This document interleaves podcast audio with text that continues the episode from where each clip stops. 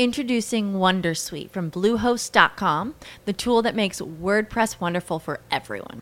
Website creation is hard, but now with Bluehost, you can answer a few simple questions about your business and goals, and the Wondersuite tools will automatically lay out your WordPress website or store in minutes. Seriously.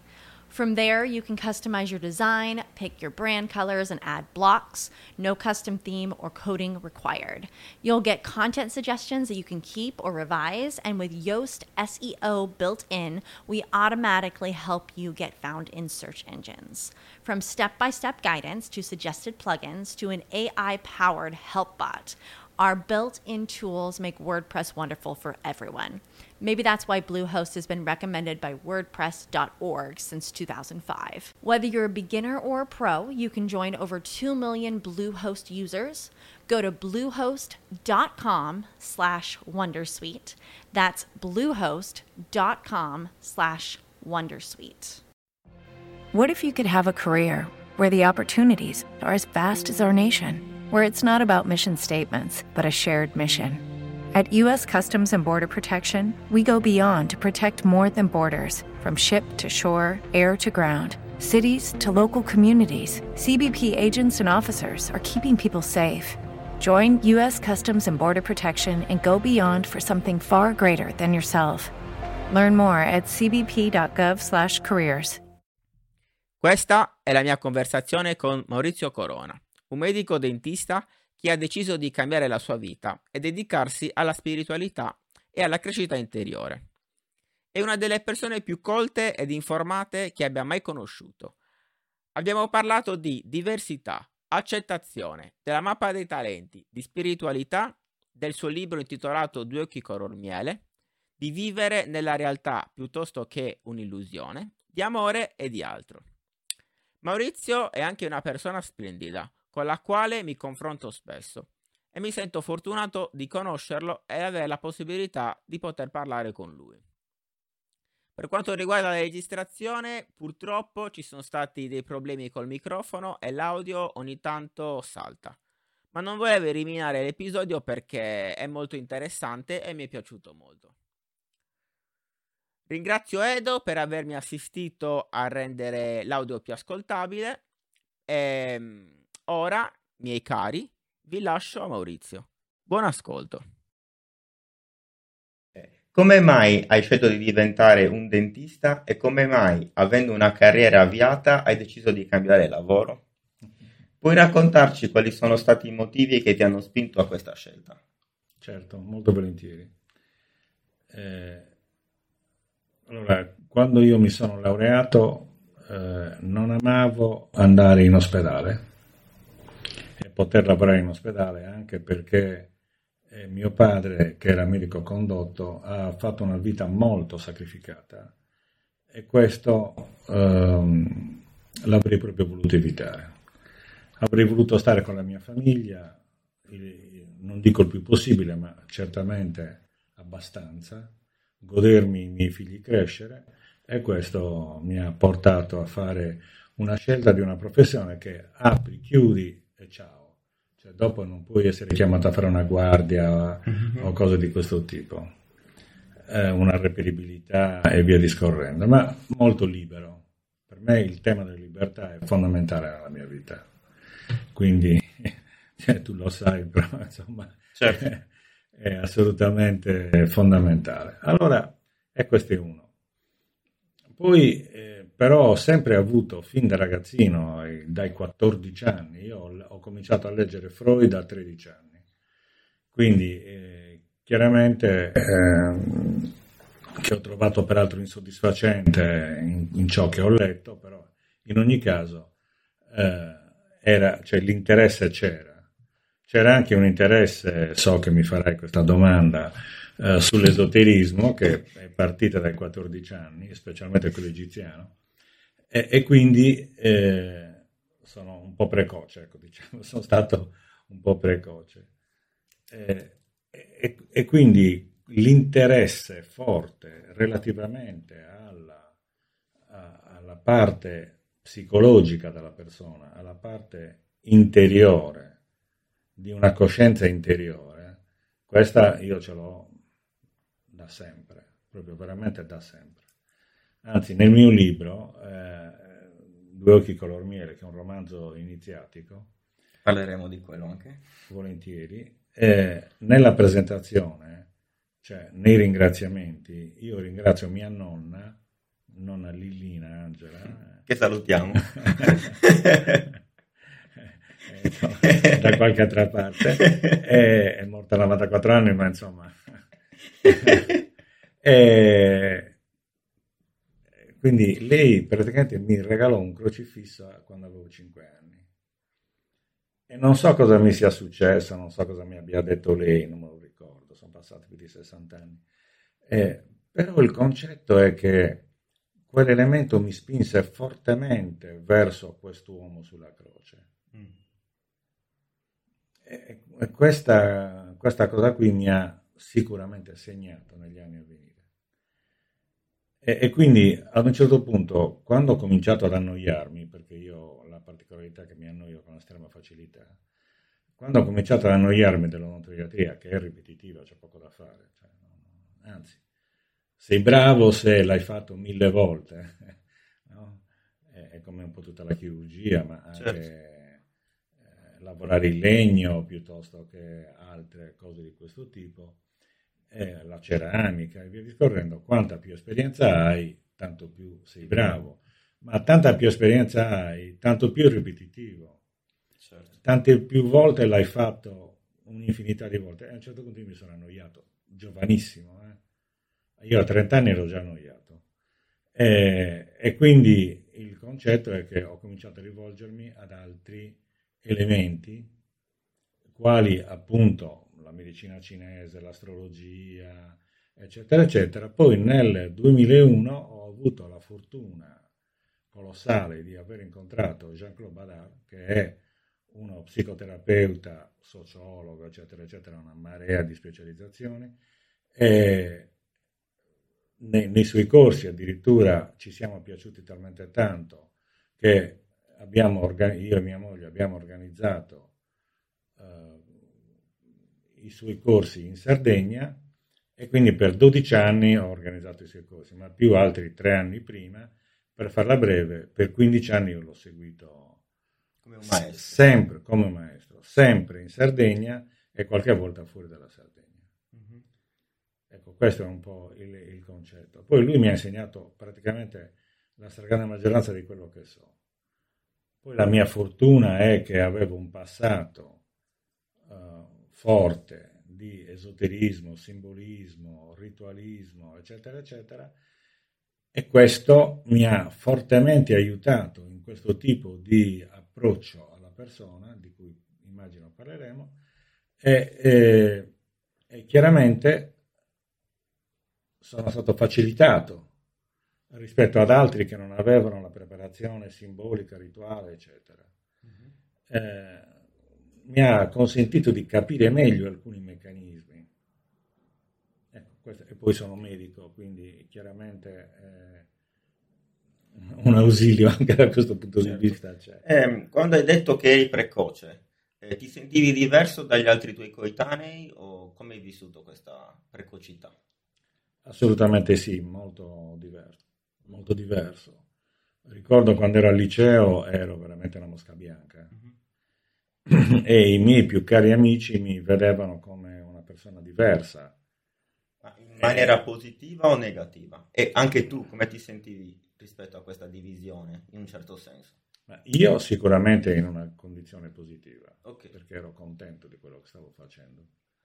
Eh, loro, alcuni in maniera positiva, altri in maniera negativa. Mm-hmm. Perché comunque ti dà una diversità. E essere diversi, poi ho studiato che essere diversi all'interno del branco, del gruppo, è un qualche cosa che ti mette per certi versi fuori dal gruppo. Una persona diversa all'interno di un branco, di un gruppo, è un po' visto come uno che è fuori dal gruppo, o perché è troppo avanti, o perché è troppo indietro, o perché è troppo su una cosa o su un'altra eh, chiaramente è, vissuto come un qualche cosa che è da buttare fuori. e credimi, una quantità infinita di patologie sono determinate proprio dal sentirsi fuori dal branco. E allora, no, perché noi cosa facciamo? Sentendoci diversi uh-huh. e non volendo essere fuori dal branco, allora, io uso un termine forte, ma ci prostituiamo a fare ciò che non è il nostro, ma per poter stare dentro il branco ci condizioniamo a, a fare altre cose che non sono le nostre, cioè non, non, non hanno niente a che vedere col nostro. Ci, ci, ci, illudiamo di essere un'altra persona quando sì. stiamo recitando e non siamo autentici. Esatto, perché se recitiamo siamo dentro il branco, mm-hmm. se non recitiamo rischiamo di essere fuori dal branco. In realtà noi siamo già fuori dal branco. In che senso? Perché nel momento in cui io sono diverso dalla, dalla normalità, chiamiamola così, mm-hmm. automaticamente io sono fuori dal branco. Okay. Se io se, mi sento diverso, sono, sono già fuori. E comunque io non sono accettato per quello che sono, ma per quello che mostro di essere. E questo è terribile, specie quando noi lo insegniamo ai bambini a non essere se stessi. Come tu sai, a me ultimamente è nato un nipotino, questo nipotino sarà un, uno tsunami, cioè uno che farà di tutto e di più, cioè farà un casino pazzesco. Ok, bene, e questo lo sappiamo perché facciamo la mappa dei talenti, quindi chiaramente sappiamo come saranno il suo carattere, il suo modo di essere, eccetera, eccetera, se non viene castrato cioè nel, da, dai genitori non credo dai nonni, e, e sicuramente questo elemento è molto importante perché eh, se, se, lui sarà se stesso avrà delle difficoltà a scuola, all'asilo, alle superiori, all'università, eccetera, con gli amici, eccetera, ma siccome la famiglia lo accetta così, lui sarà felice di essere così come è lui, senza costringersi a essere ciò che non è.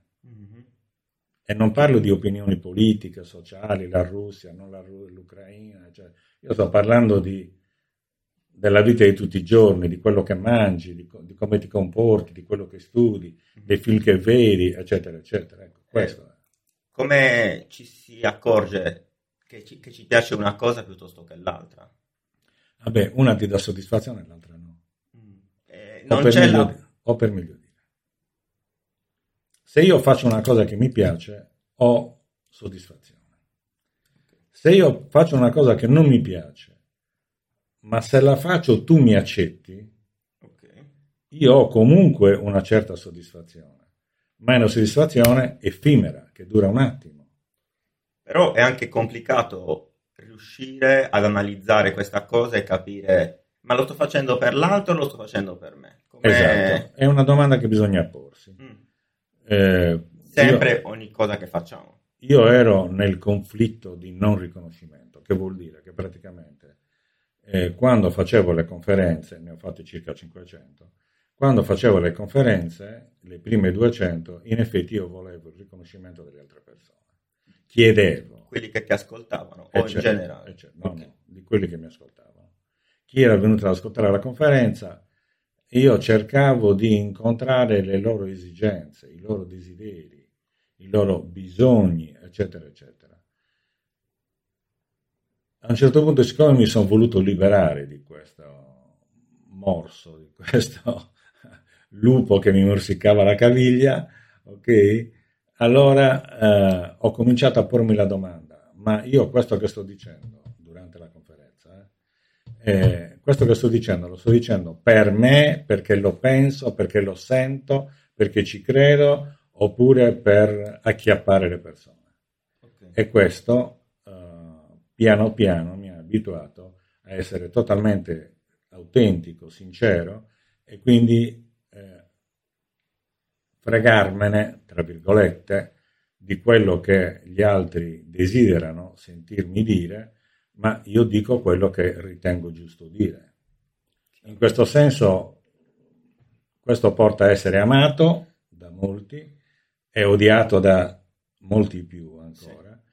perché chiaramente dici cose che sono poco piacevoli. Ora, da qualunque parte ti schieri oggi, a favore del vaccino o contro il vaccino, comunque ti crei dei nemici.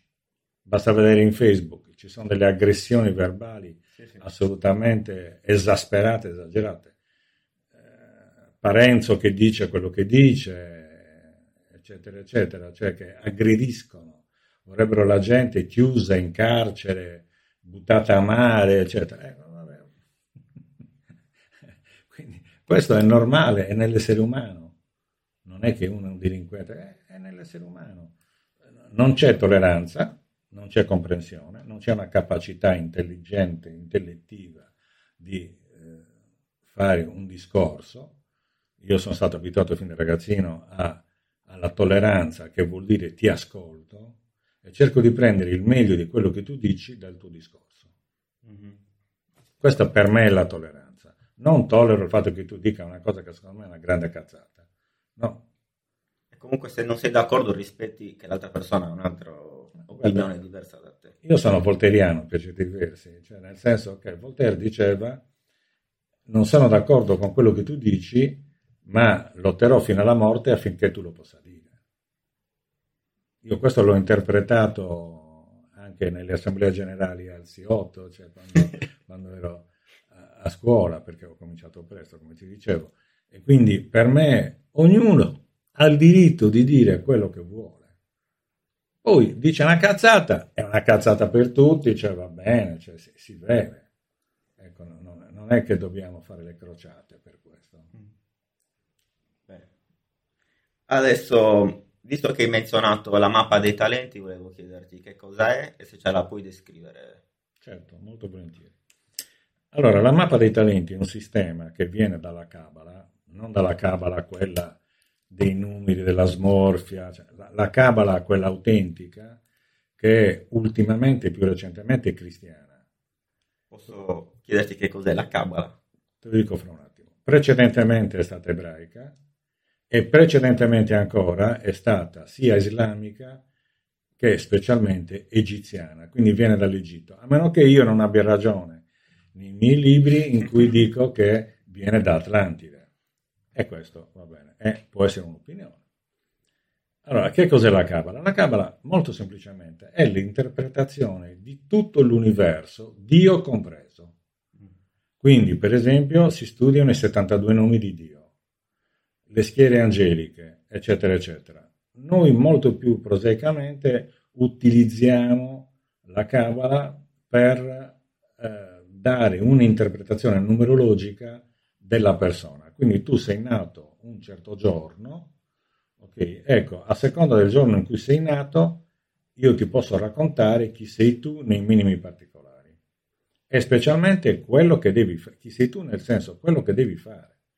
Cioè, per star bene, per essere felice, per avere un metabolismo adatto, per avere gli ormoni in una situazione adatta, tu devi essere te stesso, devi comportarti a seconda dei tuoi talenti mappa dei talenti perché poi si evincono dei talenti, che un po' ricordano i talenti eh, della parabola eh, dei talenti di Gesù, in cui una persona, un, il, il servo che mette a frutto i suoi talenti è lodato dal Signore, mentre invece il servo che lo nasconde il talento per poi non farselo rubare, per non sprecarlo, eccetera, eccetera, invece quello viene fortissimamente aggredito e praticamente se andiamo a leggere le ultime righe di questa parabola viene mandato all'inferno. Mm-hmm. Quindi saremo giudicati non se faremo il bene o il male, ma saremo giudicati per come utilizzeremo i nostri talenti.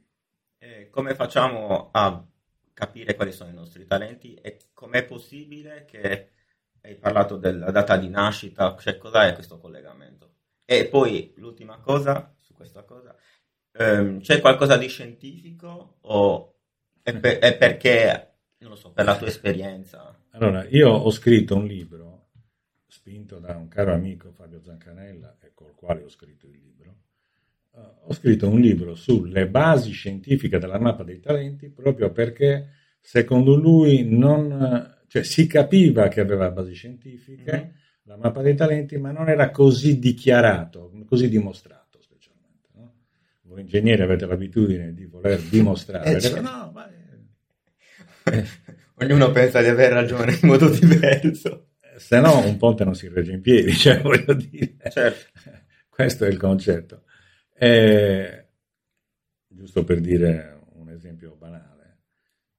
E, e quindi il, il, discorso è che nel momento in cui eh, noi dimostriamo con un libro, eh, con un saggio, che effettivamente c'è una scientificità, ovviamente quindi è scientifico. Inoltre, empiricamente, io devo dire che fra me e Jean-Claude Badard dovremmo aver fatto a oggi eh, circa 15.000 mappe.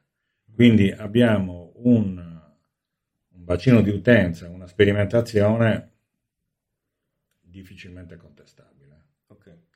Ma la cosa più interessante sarebbe venire a uno dei miei corsi, oppure fare una seduta con me, e vedere se effettivamente corrisponde alla tua mappa, cioè alla tua persona. La stragrande maggioranza delle volte le persone mi dicono sono d'accordo con tutto quello che hai detto. Qualche rara volta mi dicono non sono d'accordo su questo, su questo, su questo. Che ci sta, nel senso se non siamo d'accordo. Beh, meglio No, tanto. non ci non sta ci perché ho ragione Beh. io e basta. Scherzo, no, ma il concetto è questo. Il concetto è questo. Questa è una scienza.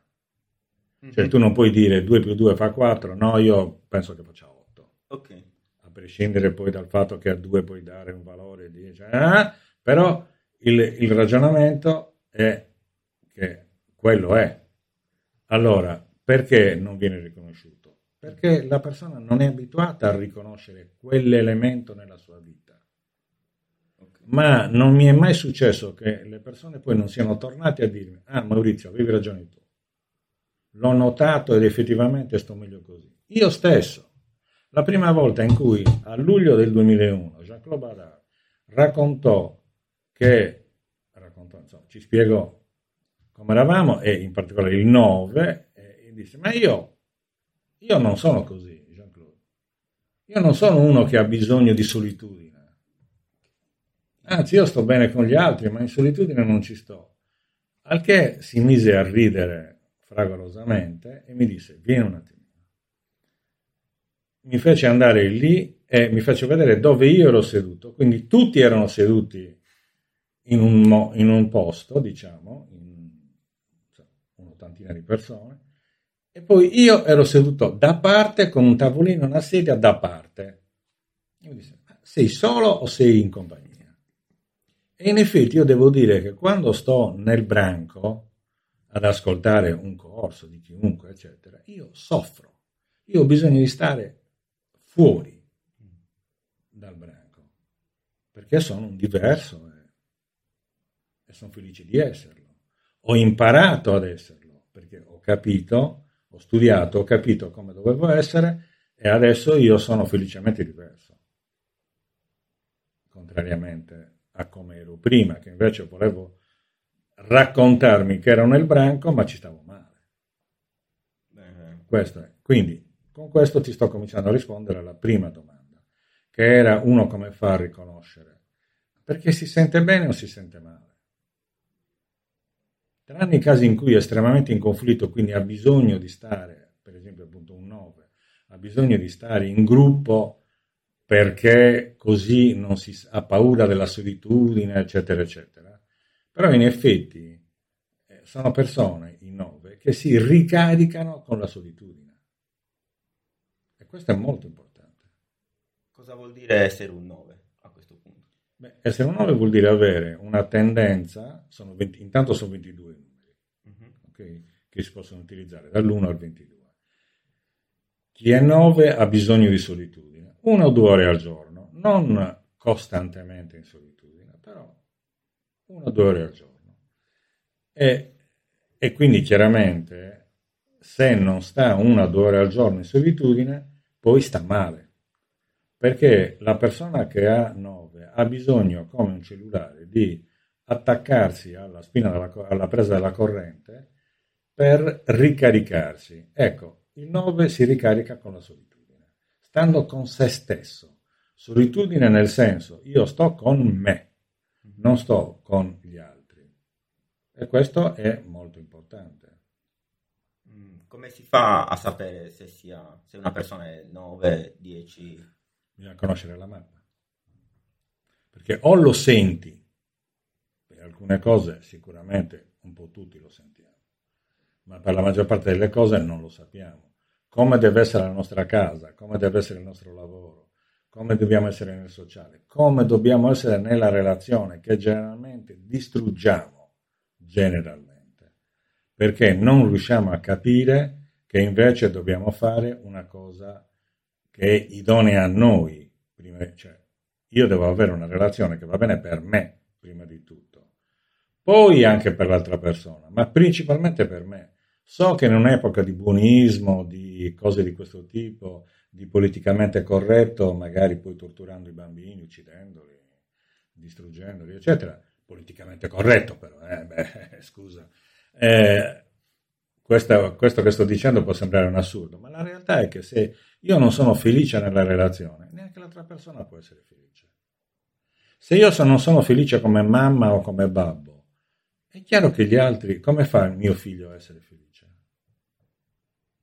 Mi spiego, cioè, questo sì. è il, il grande problema, che noi siamo abituati purtroppo culturalmente, dal punto di vista educativo, che sia educativo dei genitori, della famiglia, eh, de, della scuola, dell'asilo o piuttosto qualunque altra cosa, noi siamo abituati a pensare come dovrebbe pensare, come dovrebbe pensare la gente comune, il gregge, ma noi non siamo gregge. Introducing Wondersuite from Bluehost.com, the tool that makes WordPress wonderful for everyone. Website creation is hard, but now with Bluehost, you can answer a few simple questions about your business and goals, and the Wondersuite tools will automatically lay out your WordPress website or store in minutes. Seriously. From there, you can customize your design, pick your brand colors, and add blocks. No custom theme or coding required. You'll get content suggestions that you can keep or revise, and with Yoast SEO built in, we automatically help you get found in search engines. From step by step guidance to suggested plugins to an AI powered help bot, our built in tools make WordPress wonderful for everyone. Maybe that's why Bluehost has been recommended by WordPress.org since 2005. Whether you're a beginner or a pro, you can join over 2 million Bluehost users. Go to bluehost.com slash wondersuite. That's bluehost.com slash wondersuite. What if you could have a career where the opportunities are as vast as our nation, where it's not about mission statements, but a shared mission? At U.S. Customs and Border Protection, we go beyond to protect more than borders from ship to shore, air to ground. Cities to local communities, CBP agents and officers are keeping people safe. Join U.S. Customs and Border Protection and go beyond for something far greater than yourself. Learn more at cbp.gov/careers. Specie noi sardi non siamo gregge, nonostante i 5 milioni di di pecore che abbiamo, però noi non siamo gregge. Noi abbiamo bisogno di una solitudine, di un'indipendenza, di un'autonomia, di essere qualcosa di speciale e siamo tutti speciali. Il problema è che generalmente rinunciamo a esserlo. E questa è la grande tragedia dell'umanità. Non è che c'è la guerra, è che la gente non se ne occupa, non prende posizione, non, tranne ovviamente gli eroi da tastiera, per carità, onore, al merito, no? mi, mi, inchino e mi inginocchio davanti agli eroi da tastiera, però quelli che oggi la pensano in un modo e domani dicono esattamente il contrario, esattamente il contrario, perché l'importante è parlare male di qualcuno. No, no non funziona così. L'importante è fare delle cose. Madre Teresa di Calcutta, potete dire tutto quello che volete, ma lei ha aperto 555 centri di accoglienza. Ecco, allora, cominciamo su Facebook ho fatto questa affermazione. Comincia a fare 555 centri e poi parla male di Madre Teresa di Calcutta. Prima non te lo consento. Ecco, questo è un ragionamento. Cioè, quello che noi dobbiamo fare è fare. Poi io sono figlio, o meglio dire, nipote, dal punto di vista culturale, scientifico, di un signore Henri Laborie che ha inventato le neuroscienze nel 52 o 53 a marzo e, e che parlava di azione. Cioè noi dobbiamo essere nell'azione, cioè se vogliamo guarire dobbiamo essere nell'azione, se vogliamo non ammalarci dobbiamo essere nell'azione, costantemente nell'azione, perché il cervello ha bisogno di azione, di fare, non di pensare. Pensare è abbastanza patologico, fare è risolutivo, quindi ci fa uscire dai conflitti. Allora, torniamo alla Cabala, perché la Cabala? Per il semplice fatto che oltre all'interpretazione del divino, dei suoi 72 nomi, del, di tutto l'universo, eccetera, eccetera, la Kabbalah, su cui ci sono decine di migliaia di testi solo in italiano, figuriamoci in inglese, ok, e abbiamo una interpretazione in particolare stretta, stretta, stretta della persona, proprio del corpo, che ha dieci sfere di influenza, come se fossero dei chakra che sono i, le Sefirot. E queste 10 Sefirot sono unite da 22 sentieri, li chiama la Kabbalah, elementi che possono essere ciascuno paragonato a un numero o una lettera. Ecco, quindi questo è un po' il, il concetto. E, e, perché funziona? Terza domanda era, no? eh, sì. Perché funziona? Perché la data di nascita dovrebbe condizionarmi, ma in realtà la data di nascita non mi condiziona per niente. La data di nascita mi mette nella condizione di sapere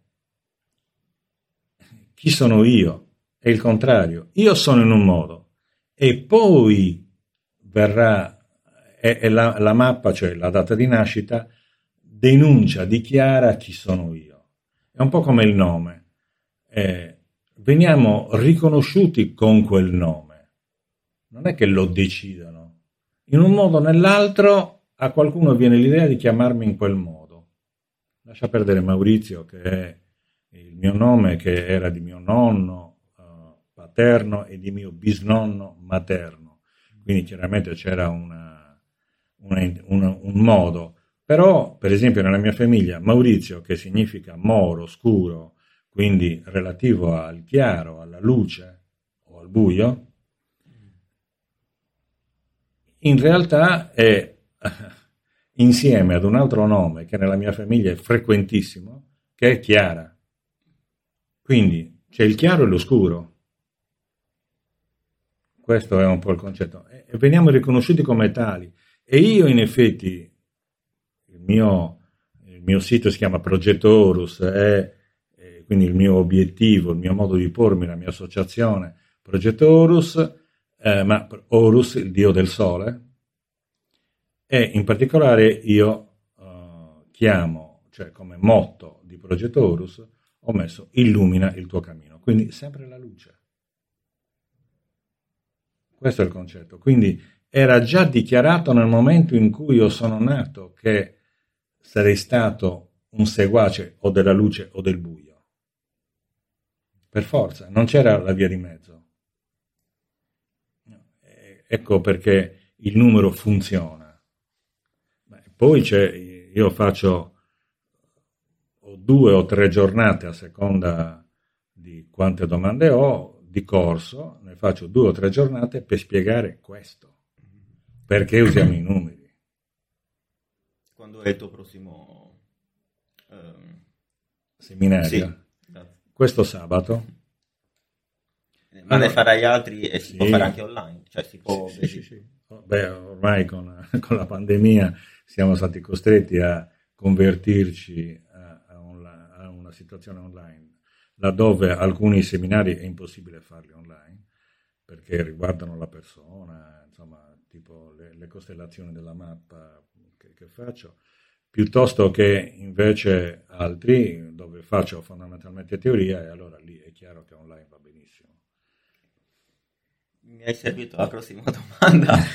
eh, che differenza c'è tra la mappa dei talenti e la mappa dei talenti vivente? Allora, la mappa dei talenti è praticamente un riquadro. Mi puoi passare il libro? Certo. No, no, non c'è, scusa, lì ho detto una fesseria. È nell'altro libro Eh, Lo possiamo mettere qua. Ok, sì, va bene. Allora, come vedete, eh, il, il, concetto è che compare eh, un, una mappa, nel senso che sono circa 25 numeri, che ci danno la possibilità di capire, a seconda delle posizioni, come dicevo prima, lavoro, eh, il sociale, il nido, la relazione, eccetera, cosa ci mette in conflitto, cosa ce lo risolve e via discorrendo, mano a mano, insomma, possiamo conoscere la persona nei particolari. Infatti è molto sottile, è molto precisa. Io arrivo fino oltre i 500 numeri per ciascuna mappa, però ne utilizzo 40, 42, 45. No? E, come, come mai non, arrivi, non li usi tutti? Perché, perché è troppo dispersivo. Ah, okay. è, è, troppo particolareggiato, è come se avessimo un microscopio okay. troppo in un punto preciso. Allora, quello lo posso, lo posso, fare io, cioè può essere utile a me come terapeuta nel momento in cui io voglio andare a vedere una cosa precisissima, ma il 99,9% delle volte è molto più sufficiente il, le, il primo gruppo di, oltre, di poco più di 40 numeri. Mm-hmm. È, è, già molto, molto, molto, molto, molto preciso, molto indicativo. E, non mi ricordo più la domanda. È la mappa dei talenti viventi. Ah, la mappa dei talenti viventi invece è la stessa identica cosa, però vissuta. È un po' come gli scacchi viventi. Cioè, l'idea mi è venuta da quello. Cioè, praticamente, quando una persona eh, ha un problema, noi rappresentiamo quel, quella persona e quel problema in particolare, eh, rappresentando appunto la sua mappa, però con delle persone che fanno chi fa il lavoro, chi fa la relazione, chi fa eccetera eccetera, i vari componenti. Questi vari componenti, la cosa straordinaria, grazie al cervello collettivo o all'inconscio collettivo come voi preferite, essere più junghiani o meno junghiani. Eh, il, comunque il cervello collettivo, l'inconscio collettivo, grazie a questo le persone ti raccontano come tu sei in quella condizione. Anche persone che completamente non ti conoscono, che assolutamente non ti conoscono. Anzi, ancora meglio così non sono condizionati dalla, dal conoscerti, rappresentano in questa specie di azione teatrale, rappresentazione teatrale, e rappresentano il tuo essere nel lavoro, essere, cosa ti mette in conflitto, oppure cosa ti disturba, o cosa, le, tutte, tutte le varie cose. Questo aiuta moltissimo perché una cosa è che io, terapeuta, ti dica, ah ma tu guarda Francesco che sei così e dovresti fare cos'ha, Invece, se te lo dice una persona che tu non conosci, non hai mai vista nella tua vita, e che ti racconta esattamente quelle cose che tu devi fare, perché investito da un elemento particolare, che è il cervello collettivo, a ridaglie, eh, chiaramente eh, ti colpisce di più. Perché non, un, non è un'opinione, è proprio un sentire. Qualcosa di più forte rispetto... Eh, sì è molto più forte.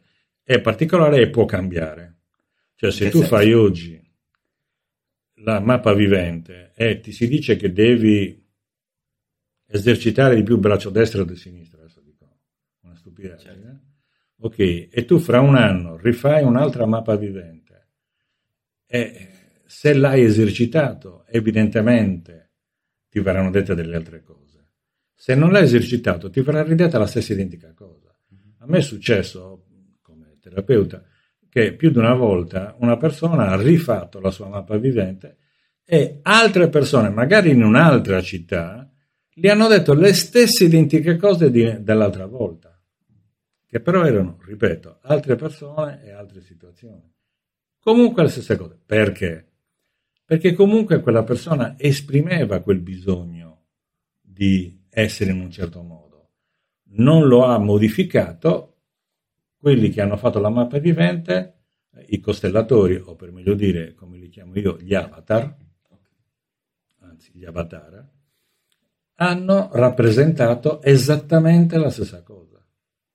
Questo è particolare.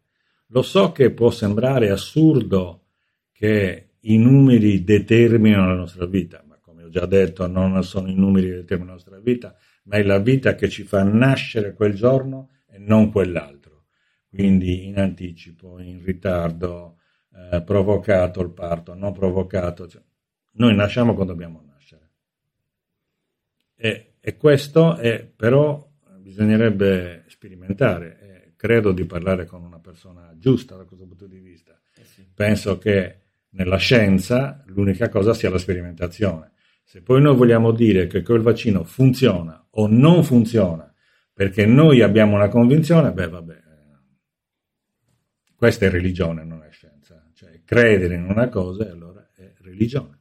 Rispettabilissima, Chiaro. però non è scienza. Quello che io voglio fare è invece mettere insieme spiritualità, biologia, cioè come funziona il nostro corpo, e scienza, e questo ci consente di essere veramente molto più avanzati di noi stessi se non lo facessimo. E io lo posso dire per me, lo posso dire per migliaia di altre persone, posso dire specialmente per me, per la mia famiglia. Introducing Wondersuite from Bluehost.com, the tool that makes WordPress wonderful for everyone. Website creation is hard, but now with Bluehost, you can answer a few simple questions about your business and goals, and the Wondersuite tools will automatically lay out your WordPress website or store in minutes. Seriously. From there, you can customize your design, pick your brand colors, and add blocks. No custom theme or coding required. You'll get content suggestions that you can keep or revise, and with Yoast SEO built in, we automatically help you get found in search engines. From step by step guidance to suggested plugins to an AI powered help bot, our built in tools make WordPress wonderful for everyone. Maybe that's why Bluehost has been recommended by WordPress.org since 2005. Whether you're a beginner or a pro, you can join over 2 million Bluehost users. Go to bluehost.com slash Wondersuite. That's bluehost.com slash Wondersuite. With Lucky Land slots, you can get lucky just about anywhere. Dearly beloved, we are gathered here today to. Has anyone seen the bride and groom? Sorry, sorry, we're here. We were getting lucky in the limo and we lost track of time. No, Lucky Land Casino, with cash prizes that add up quicker than a guest registry. In that case, I pronounce you lucky. Play for free at LuckyLandSlots.com. Daily bonuses are waiting. No purchase necessary. Void where prohibited by law. 18 plus. Terms and conditions apply. See website for details. Questo era molto chiaro, grazie. Grazie a te. Ehm, hai per caso un numero preferito? E se ce l'hai, perché? Beh, io ho ovviamente un numero preferito e il fatto è semplice, eh, perché c'è un numero che ci identifica più di altri cioè quello che viene chiamato la personalità profonda. Chi sono veramente io? Okay? Nella mia profondità, chi sono? Personalità profonda perché proprio non è la personalità superficiale, quella che appare la maschera, ma è quella profonda. Allora, questa maschera, eh, scusate, questa personalità profonda, per me è il 22, cioè per la mia persona, è il 22, e quindi sono molto legato, ma avendolo studiato e studiandolo tutti i giorni, cioè, come deve essere un 22 per star bene, per essere felice? E chiaramente eh, lo conosco di più di altri numeri, lo conosco meglio, lo pratico specialmente, eh, questo che mi dà la conoscenza e questo mi consente di essere completamente differente da tutto e da tutto. Cos'è? Cosa, cosa, cos'è il 22? Cioè, il 22 è, si chiama il matto. Okay. Okay? in realtà non dovrebbe avere un numero perché dovrebbe essere lo zero, cioè totipotente, quindi può essere qualunque cosa. È un po' il jolly nelle carte, eh, nelle 52-54 carte che ci sono mh, mm, per, per, giocare, non so, a poker sì, sì, e quant'altro. Ecco, il jolly, pinnacolo, via discorrendo. Eh, il jolly può essere qualunque carta. Allo stesso modo il matto può essere qualunque cosa ed è matto perché non è vincolato a un modello, ma può essere qualunque cosa, quindi è matto. Adesso che stiamo parlando spesso della Russia, Eh, per esempio c'è una, una tattica che si chiama Ivan il matto, che viene usata nella marina eh, russa, e fare Ivan il matto vuol dire non seguire una linea retta o una, cioè dovresti fare in un modo, canonicamente, invece fai in un altro modo, che non è né migliore né peggiore, è diverso. Quindi non lo puoi prevedere. Quindi tu non puoi sapere cosa farà quello. In una certa situazione cosa farà? Boh. Infatti per quello che danno del pazzo a, a Putin. Che è imprevedibile. Perché è imprevedibile, ma l'imprevedibilità è data dal fatto che, a parte che ha un 22 importante, ma eh, a prescindere da questo, eh, è dato dal fatto che, come si fa negli scacchi, i russi sono eccellenti scacchisti, si prendono delle situazioni in cui non dai punti di appoggio all'altro, non puoi prevedere. Negli scacchi, quelli bravi, vanno almeno 5 mosse avanti Ok, ecco, tu non gli dai appiglio e quindi è difficile che, che l'altro possa fare cinque mosse avanti. Ok, questo per capire. Ma il concetto fondamentale è quello del 22, è quello che non ha modelli. Ha il modello di non avere modelli. Quindi può essere qualunque cosa, può fare qualunque cosa, in qualunque situazione, perché lui decide momento per momento, non ha un modo preimpostato come può essere il 4 che ha delle regole rigide, ferme, okay, che bisogna fare così, che serve anche questo. Però il problema è che lui ha bisogno di fare, il matto, ha bisogno di fare delle cose al momento, cioè lo decide al momento. Quindi oggi davanti ad una situazione farà bianco, domani davanti alla stessa identica situazione farà verde. Perché? Perché è cambiato il suo modo porsi, perché ha cambiato il suo pensiero, perché adesso ha deciso di fare così, perché gli sembra che potrebbe essere questo il modo, eccetera, eccetera, eccetera, eccetera. Ecco, questa eh, capacità, un po' come l'acqua, di adeguarsi alle situazioni, eh, ovviamente è non dalle persone, perché non puoi essere previsto. Mm. Le tue mosse non possono essere previste non sei prevedibile e poi specialmente non rispetti le norme. Quindi, cioè, norme in senso generale, non, non tanto le leggi, ma eh, un famoso uh, personaggio 22 era Ernesto Che Guevara, che voleva fare rivoluzione costantemente, hasta la vittoria sempre. Ecco, questo è il concetto, cioè io non mi accontento mai.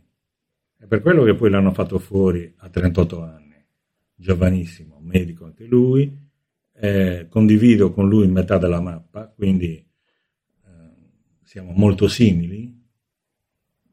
Eh, insomma, mi, mi, piace molto e mi ha insegnato, la cosa più importante mi, per me è che mi ha insegnato che non bisogna esagerare. Nonostante questo sia il numero della esagerazione, il 22, però lui mi ha insegnato che c'è comunque un limite e infatti quel limite lui l'ha travalicato e l'hanno fatto fuori. C'è poco da fare.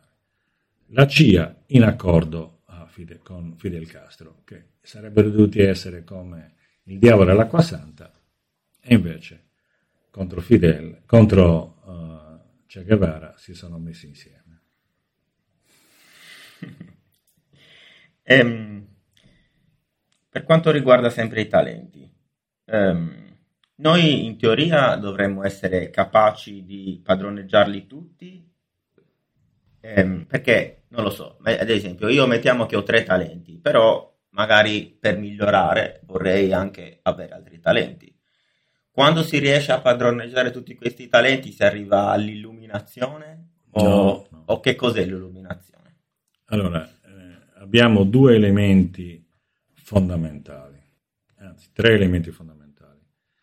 I, I, due elementi che dobbiamo mettere in atto sono come funziona il nostro corpo, che è una macchina che deve essere conosciuta e rispettata, cioè, le cui esigenze, io faccio sempre l'esempio, se sei un diesel non puoi mettere benzina, e se sei un benzina non puoi mettere diesel, non c'è questione. Quindi se tu sei un diesel devi fare il diesel, se sei un benzina devi fare benzina. Se sei un 22 non puoi fare il 4 e se sei un 4 non puoi fare il 22 perché fai schifezze. Ok? Allora, noi abbiamo, come ti ripetevo, più di 500 talenti, ma in realtà prendiamo anche solamente i 42, 45 che sono secondo me quelli essenziali. Questi 45 chiaramente ci danno una eh, cioè quelli li dobbiamo fare tutti, non ne abbiamo tre, uh-huh. ne abbiamo 45 fondamentali e li dobbiamo fare tutti. Certo, il più fondamentale di tutti è, giusto per capirci, il giorno di nascita oppure la personalità profonda, cioè i due più importanti. Ok, a livello biologico, cioè quindi come dobbiamo fare, proprio comportamento quotidiano. Poi abbiamo la possibilità di fare un livello spirituale. E qui abbiamo il numero, che io chiamo lo strumento, eh, che assolutamente, anzi lo chiamo adesso l'ho ribattezzato, Green Pass, okay, che è quello che ci consente di fare delle cose straordinarie, fuori dall'ordinario, no? straordinario in questo senso, e che non sono più per la biologia o non solo per la biologia, cioè come funziona il nostro corpo, ma anche per la parte spirituale. E questo è molto molto importante perché eh, noi generalmente trascuriamo la parte spirituale, ma è una componente fondamentale di noi, tra virgolette, del nostro corpo. Più di uno dei grandi autori ha detto non ha senso vivere se non si vive anche la spiritualità. E io sono d'accordo, cioè, che differenza allora c'è fra me e una blata? Se non, se non c'è nessuna spiritualità. Per me no. Solo noi abbiamo un po' più di mentale, molto più di mentale, che è ter- il terzo elemento, che generalmente è un freno, perché il mentale ci dà le, eh, delle opinioni, dei modelli che spesso non sono nostri, perché se fossero nostri sarebbe perfetto se invece non sono nostri, noi ci adeguiamo, tipo ho bisogno di solitudine e invece non me lo consento mai perché la norma dice che dobbiamo essere in gruppo. È un bel problemino. Un bel problemino perché io comunque mi sentirò sempre affaticato, emozionalmente affaticato, non fisicamente. Poi anche fisicamente, ma prima di tutto emozionalmente. Ecco, e questo è una cosa terribile si vive male. Poi ognuno è libero di vivere bene o male come vuole. Eh? Cioè, io mi rivolgo alle persone che hanno voglia di stare bene, di essere felici. Le persone che hanno voglia di stare nel loro vittimismo, eccetera, eccetera, io non li curo, non li seguo, non, non mi interessa, non, non, ne ho voglia, mi annoiano. Cioè, già a metà della prima seduta sono annoiatissimo. Quindi gli dico, guarda, io non, non sono la persona giusta per te, non, non, posso aiutarti. Ma perché proprio non, sono stimolato, mentre invece le persone, per esempio come te, siamo anni che chiacchieriamo insieme e, e, e chiaramente c'è sempre, cioè tu vuoi evolvere costantemente e, e io sono felice di aiutarti ad evolvere e tenendo conto del fatto che ogni volta che io faccio una seduta io miglioro. Mm-hmm. Quindi prego. Il problema è questo, che le persone eh, no, non comprendono questo, cioè non comprendono che devono assolutamente evolvere. E per evolvere c'è anche l'evoluzione spirituale. Ecco, invece noi siamo nel mentale perché siamo abituati a stare dentro il gregge che ci protegge, crediamo, ma non è vero. Comunque, guardatevi in giro e ditemi se il gregge vi protegge, okay? il gruppo vi protegge oppure invece vi affossa. E, e questo chiaramente è una necessità assoluta che noi abbiamo dentro di noi di essere protetti. Quando poi il 22 ha invece la comprensione, spesso, non sempre, che il gregge lo affossa e quindi lui deve essere fuori dal gregge e casomai essere del gregge e dei fuori dal gregge. Ok? Ma in realtà anche quello è già un altro gregge, quindi mi sta bene e non mi sta bene, per esempio, no? eccetera, eccetera. Quindi questo è. La, comunque il concetto fondamentale della mappa è che consente all'operatore, al terapeuta, di conoscere in precisione, in profondità la persona prima ancora di averla mai vista neanche in fotografia. Questo è l'elemento. E quindi chiaramente quando tu mi racconti una balla, io probabilmente me ne rendo conto. Ma non perché sono bravo a capire chi dice le balle o meno, ma perché non corrisponde alla tua mappa quello che tu mi dici. Introducing Wondersuite from Bluehost.com, the tool that makes WordPress wonderful for everyone. Website creation is hard, but now with Bluehost, you can answer a few simple questions about your business and goals, and the Wondersuite tools will automatically lay out your WordPress website or store in minutes. Seriously. From there, you can customize your design, pick your brand colors, and add blocks. No custom theme or coding required. You'll get content suggestions that you can keep or revise, and with Yoast SEO built in, we automatically help you get found in search engines. From step by step guidance to suggested plugins to an AI powered help bot, our built in tools make WordPress wonderful for everyone. Maybe that's why Bluehost has been recommended by WordPress.org since 2005. Whether you're a beginner or a pro, you can join over 2 million Bluehost users. Go to bluehost.com slash wondersuite.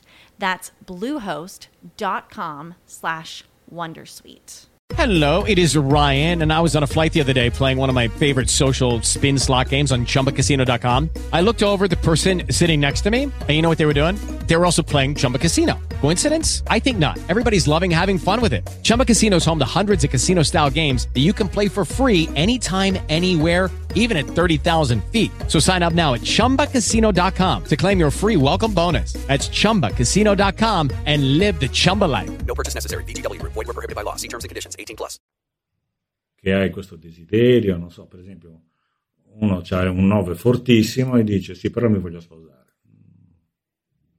Viene male. Perché per sposarti devi mettere in atto 10 regole, no? 10, 10 modi, 10 modi diversi dalla normalità di vivere la relazione matrimoniale. E allora questo lo capisco dà dei problemi eh, forti alle persone, perché non è semplice poter vivere in maniera completamente diversa. Cioè, tipo, per esempio, io frequentemente consiglio, frequentemente per quelli che hanno i numeri adatti, eh, che lo necessitano, eh, consiglio di non convivere neanche, non solo non sposarsi, ma non convivere. Voglio avere dei figli? Benissimo, allora ti prendi una casa divisa in tre, una parte per lui, una parte per lei e una parte per i figli. In maniera tale che, che sta in mezzo questa terza parte dei figli, in maniera tale che ci possa essere una comunicazione proprio dei vasi comunicanti, che però sono separati, distinti. Quindi io stanotte voglio dormire per conto mio, dormo per conto mio. Poi domani sera voglio dormire con te, dormo con te. Ok? Non è semplice questo, uh, non è semplice accettarlo. Esatto. Ma sarebbe semplicissimo farlo. Chi lo fa è felicissimo di farlo. Bene. E una domanda che viene spontanea, secondo me. Eh, tu hai detto che ci sono 20, 22 numeri, ma se tu ti mh, basi anche sulla data di nascita, in un mese ci sono più di 22 numeri. Sì. Quindi se tu sei nato ad esempio il 28, come, come si fa? Ma è semplice. eh, Quando tu superi il eh, 22, fai quella che viene chiamata la riduzione cabalistica, e cioè praticamente prendi il 23 diventa 2 più 3 5, si sommano. Mhm. Il 28 diventa 2 più 8 10. Il 31 3 più 1 4. Eccetera. Ma eh, allora anche l'anno In che anno sei nato tu? 1992. Allora, il 92 fa in totale 1 più 9 più 9 più 2, 21. E quindi ti tieni il 21. Ma il 92 non l'hai tenuto. Mica tieni il 92. Perfetto. Utilizzi il 21, lo trasformi nel 21. Ok. Quindi visto che 2 più 8 fa 10, nel capitolo 10 del tuo libro, intitolato Due occhi color miele, descrivi ehm, diverse prove che Sekhmet, la, la seconda, l'altra protagonista, ehm, deve affrontare per l'iniziazione. E dopo diverse prove è incatenata, che è incatenata, fa uno scatto d'ira e riesce a liberarsi. E si accorge che quegli anelli che erano vicino al muro non erano di metallo, ma- e quindi riesce a liberarsi in qualche modo. E tu dici che le apparenze ingannano e quello che spesso ci sembra un pericolo in realtà non lo è e che le catene che pensiamo che ci leghino poi risultino facili da eliminare, se veramente lo vogliamo. Io l'ho interpretato che mh, ogni tanto pensiamo ehm, di, vivere in cioè, di, di vivere un qualcosa, ma in realtà è un'illusione. Ogni tanto. Sì. Però questa è la mia interpretazione. Ok, ok. Cosa, cioè, cosa volevi trasmettere ai lettori? Ma quello che Che diceva... consiglio di leggere il libro, tra l'altro. Sì, lo consiglio anche io. Eh, eh, assolutamente è quello che diceva anche il Buddha, quando diceva che noi siamo chiusi in una gabbia dorata, elemento in cui lui ha vissuto, perché in quanto principe lui viveva in una atmosfera, in una situazione dorata, dove non c'erano malati, anziani che venivano allontanati dal padre, ok, quando diventavano anziani o malati, venivano allontanati affinché lui non li vedesse. Poi lui a un certo punto, un giorno uscendo dalla... era in carrozza e ha cominciato a vedere non ai lati della strada, ma nei vicoli ha visto gente che magari aveva il bastone, la stampella, eccetera, cioè, e ha cominciato a vedere la sofferenza e di quello si è occupato per tutta la vita. Torniamo a bomba. Il, eh, il problema è che noi viviamo in una gabbia dorata, questa gabbia è chiusa a chiave, ma la chiave l'abbiamo noi. Questo è il concetto da trasmettere, che noi abbiamo gli strumenti, le chiavi per poter uscire da qualunque situazione nefasta, da qualunque situazione antipatica, da qualunque situazione dolorosa. E per di più io personalmente, che sono, come avrete capito, uno spiritualista, eh, ritengo che non esista la possibilità che ci arrivi un qualcosa di negativo. Ma qualunque cosa che noi definiamo negativo, in realtà è un'opportunità eccezionale, di cui non vediamo la possibilità, è una realtà eccezionale che invece ci consentirebbe di fare, un, o ci consente di ottenere un risultato. Ma questa chiave dove la troviamo? Come facciamo a Beh, trovarla? ce l'abbiamo dentro di noi. Guarda, ti racconto un, un piccolo, un piccolo racconto indiano, cerco di farlo molto breve. Ci sono gli dei che si riuniscono, gli dei induisti, eh, che si riuniscono e dicono che l'uomo ha veramente toppato, cioè ah, gli abbiamo dato dei doni meravigliosi e non, non li usa nella maniera dovuta, anzi li spreca. D'altra parte Albert Einstein disse che noi siamo nati con un dono, che è quello della capacità di comprendere le cose, non di capire, di comprendere, cioè di prendere dentro di sé, ok, è, un, è uno schiavo che è il mentale. E dice, abbiamo confuso e adesso noi siamo schiavi del mentale e, e non usiamo il dono. Allora, quindi gli dei avevano dato all'uomo il dono, quindi la capacità di fare delle cose meravigliose, eccetera. Allora che cosa succede? Dice, no, vabbè, però bisogna che glielo togliamo perché no- non lo sta usando, non lo sta usando bene. Allora, dove lo mettiamo questo dono? Allora, uno degli dei dice, ah, io lo metterei nel più alto dei monti. Eh, il capo dice, sì, però prima o poi ci può arrivare. Allora lo mettiamo nella profondità degli oceani. Eh, anche lì prima o poi ci può arrivare. Allora lo mettiamo su un altro pianeta, eccetera, eccetera. Insomma, ne, ne tirano fuori 100.000, poi ad un certo punto il capo dice, no, ho capito dobbiamo nasconderlo dentro di sé, perché tanto lui lì dentro non ci cercherà mai. Questo per dire che dobbiamo cercare dentro di noi. Quindi dobbiamo stare attenti alle nostre voci interiori o alla nostra voce interiore, a quello che ci dice una vocina dentro che dice guarda fai questo, fai quest'altro, mangia questo, ma non mangiare quest'altro, eccetera. Chiaramente bisogna educarsi ad ascoltare, perché altrimenti ci sono altre voci che si sommano e noi non riusciamo più a capire quale sia quella giusta. Bisogna educarsi, abituarsi e come ci si abitua, si ascolta e si mette in pratica. Se poi vedi che è una cosa dolorosa, che invece diventa dolorosa, capisci che hai ascoltato una voce diversa dalla vocina interiore. E poi ti abitui pian piano questo, che sono in realtà l'intuito e l'istinto. L'intuito è intusire, entrare dentro di noi, mentre l'istinto è qualcosa che va verso fuori. Per cui gli animali, un leone che azzanna una gazzella, tira fuori il suo istinto predatorio. Ok? Ma quando soffriamo, quindi quando c'è del dolore, non è anche tipo terapeutico? O, o... Non sempre. Ok. Non e, sempre. E comunque e ci fa crescere o quindi anche qua non sempre? Non sempre. Ah, ok. Ah, ma se facesse crescere non ci sarebbero più guerre, scusate.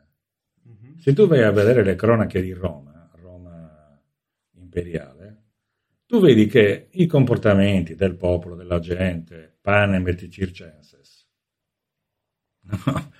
oggi è ancora validissimo cioè, se tu dai alla gente i campionati mondiali di calcio, le Olimpiadi, eccetera, eccetera, gli puoi fare qualunque cosa, li puoi costringere a fare qualunque cosa, che tanto l'importante è avere quello. Hanno un minimo di roba da mangiare, e questa è una tragedia perché il futuro che si preannuncia è quello di avere un minimo di roba da mangiare, di avere proprio la sopravvivenza, perché noi ci va bene così. Siamo felici così. Eh come si dovrebbe fare secondo te? Per invertire. Esatto. si dovrebbe fare che dovremmo ascoltare le nostre esigenze e quando succede una cosa prendere posizione fortemente. Ok? Eh, qualcuno duemila anni fa disse vomiterò i tiepidi. Le persone che non prendono posizione sono, diceva anche George Orwell, eh, sono peggio dei dittatori. Cioè chi accetta la dittatura è peggio del dittatore perché è complice, non vittima. Quindi la Svizzera che non prende posizione è un brutto paese? No, no, qui è, è diverso. Non prende nessuna posizione, okay. ma nessuna posizione di guerra. Okay. Quindi rinuncia cioè è, è in pace. Non è, non è che non prendi nessuna posizione, veramente, ma non prende una posizione di guerra. Poi loro, per esempio, fanno, non dico un referendum alla settimana, ma quasi, cioè qualunque legge deve passare dal referendum popolare. Quindi il popolo si esprime. Poi il fatto che vada a votare solamente il 30% della popolazione perché comunque va bene così. È come quando c'era la democrazia cristiana, che la gente comunque era contenta di come andavano le cose e votava democrazia cristiana. Questo, questo non vuol dire che per me fosse la scelta giusta, io non ho mai votato democrazia cristiana, però eh, questo era il modo, era comunque un modo. Eh, invece mi piace molto la, una frase del libro che, dove dice non cose diverse con gli stessi occhi, ma le stesse cose con occhi diversi. Puoi elaborare un po'? È, lo stesso concetto più o meno, cioè noi dobbiamo assolutamente eh, non... Noi abbiamo l'abitudine di di eh, cambiare le cose e non cambiare il modo di vedere le cose.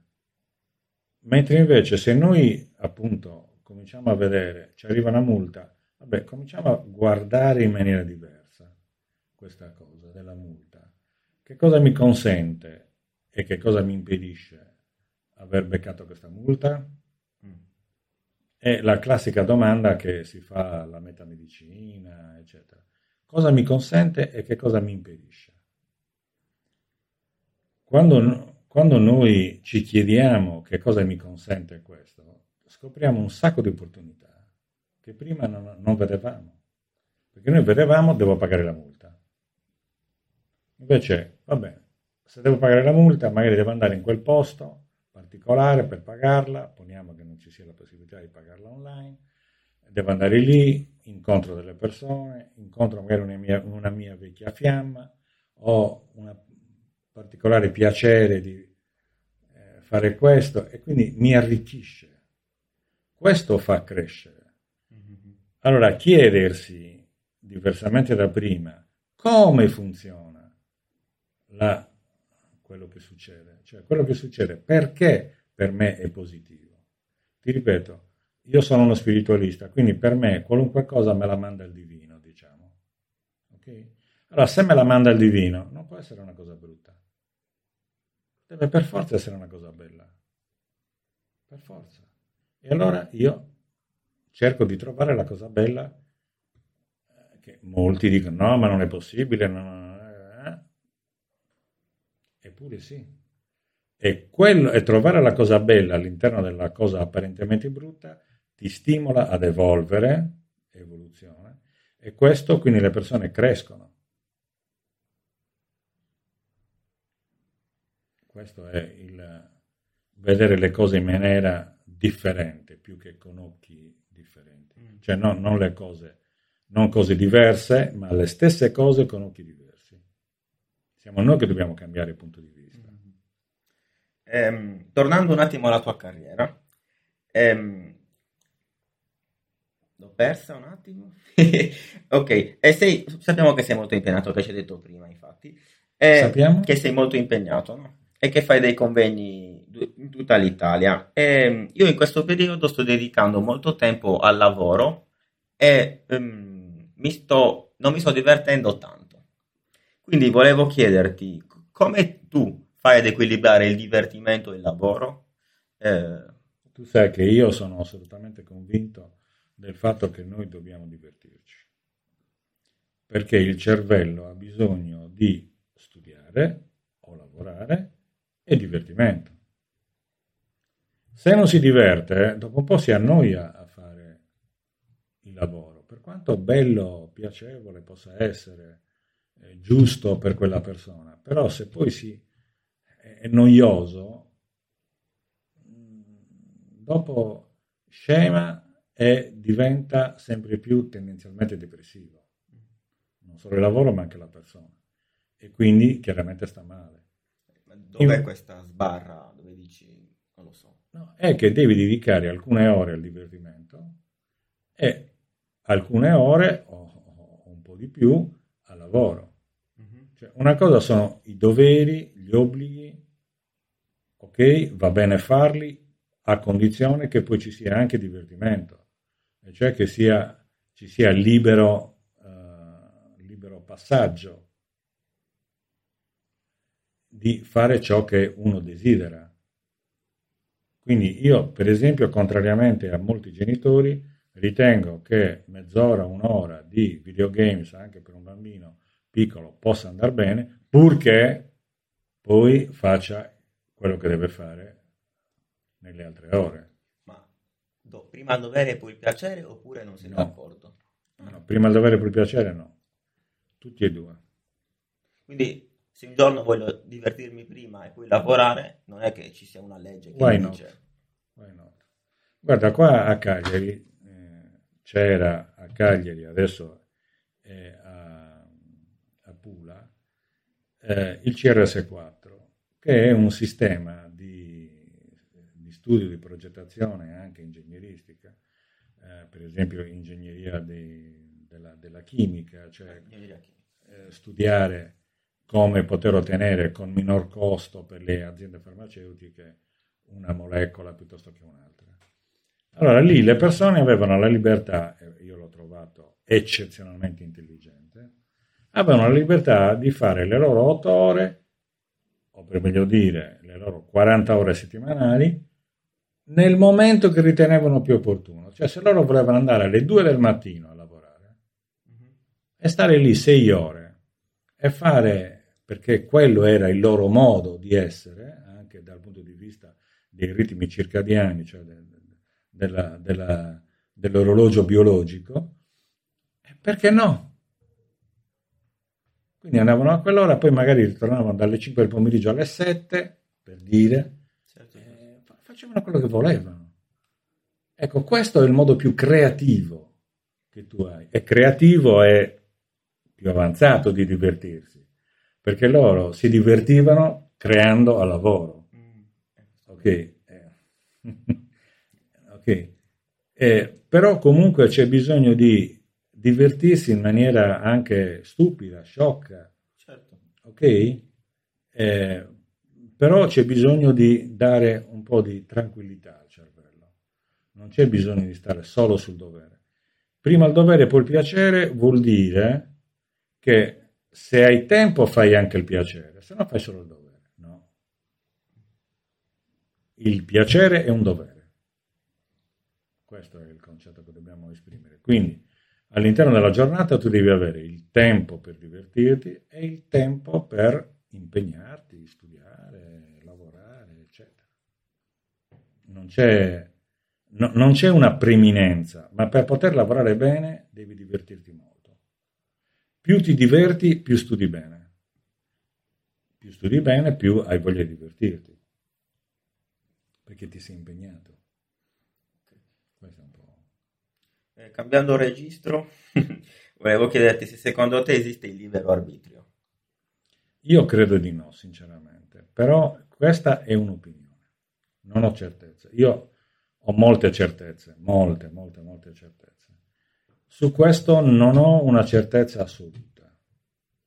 Credo che noi non abbiamo la capacità di esercitare il libero arbitrio e generalmente non lo facciamo. Questo è sicuro, che normalmente non lo facciamo abbiamo per esempio un libero arbitrio nella possibilità di decidere se cambiare la nostra vita evolvendola oppure rimanere bloccati nei modelli che abbiamo imparato fin da bambini. Cioè c'è un'età, 20 anni, 16 anni, 40 anni, 60 anni, in cui uno dice basta, cambio registro. Veramente come hai detto tu, cambio registro. Ecco, cambiare registro vuol dire eh, ascolto che cosa ho desiderio di fare. Generalmente avviene fra i 50 e i 52 anni questo. E più facilmente di altri. Cioè, io ho cominciato da ragazzino, eh, però è una cosa particolare, speciale, mia moglie pure, i miei figli anche. Però eravamo inseriti in una situazione, siamo inseriti in una situazione differente dalla nostra ma normalmente le persone a 50-52 anni si guardano indietro e dicono sì, ma questa vita mi soddisfa o non mi soddisfa? E allora dicono no, allora bisogna che cambi registro. Mm. Ok, questo è un po' il, il sistema. Mm. Invece, hai speranza per il futuro? E in che mondo vorresti che i tuoi figli e i nipoti vivrebbero? Vivessero? Certo. Allora, guarda, io ho speranza per il futuro, sì. Diciamo, usando un termine antipatico, che siamo nella merda? Sì, ma non è che Roma fosse meglio, non è che il Medioevo fosse meglio. Cioè, qualunque civiltà ha avuto degli up and down, no? dei momenti d'oro e dei momenti di ferro. Come una sinusoide. Esatto. E ecco, noi la cosa interessante è che sappiamo, e, e qui viene un altro pezzo di speranza, noi sappiamo che dopo un periodo di ferro viene un periodo d'oro. Chiaramente eh, tu diresti, ma con i politici che abbiamo, con le persone che abbiamo, mi sembra impossibile questo. No, no, sarà così, sarà così di sicuro, perché questa è stata la storia. Allora, chi ha studiato la storia, in particolare della Grecia e di Roma, sa benissimo che dopo un periodo fatto in un certo modo, poi abbiamo una discesa, poi una risalita, poi una ridiscesa, eccetera, eccetera. C'è poco da fare. Sono curve che l'umanità incontra. Guarda, l'impero cinese sarebbe mai potuto pensabile, in qualche modo, potuto essere pensabile che sarebbe crollato, poi si è dissolto, si è proprio dissolto, uh, così come Roma si è dissolta, dall'interno è implosa, non è stata aggredita, è proprio implosa. Il grande eh, impero egiziano, che è durato circa 10.000 anni, secondo me, secondo alcuni storici, eh, è imploso improvvisamente, cioè nel giro di un paio di secoli, tant'è che dall'800 avanti Cristo i faraoni erano greci, non erano egiziani. Perché la Grecia conquistò l'Egitto e la dominò. Questo, Cleopatra era egiziana, era una delle pochissime faraone che eh, comunque della casa reale che parlasse anche l'egiziano. Gli altri parlavano solo il greco, perché erano greci di provenienza. Quindi io speranza assolutamente.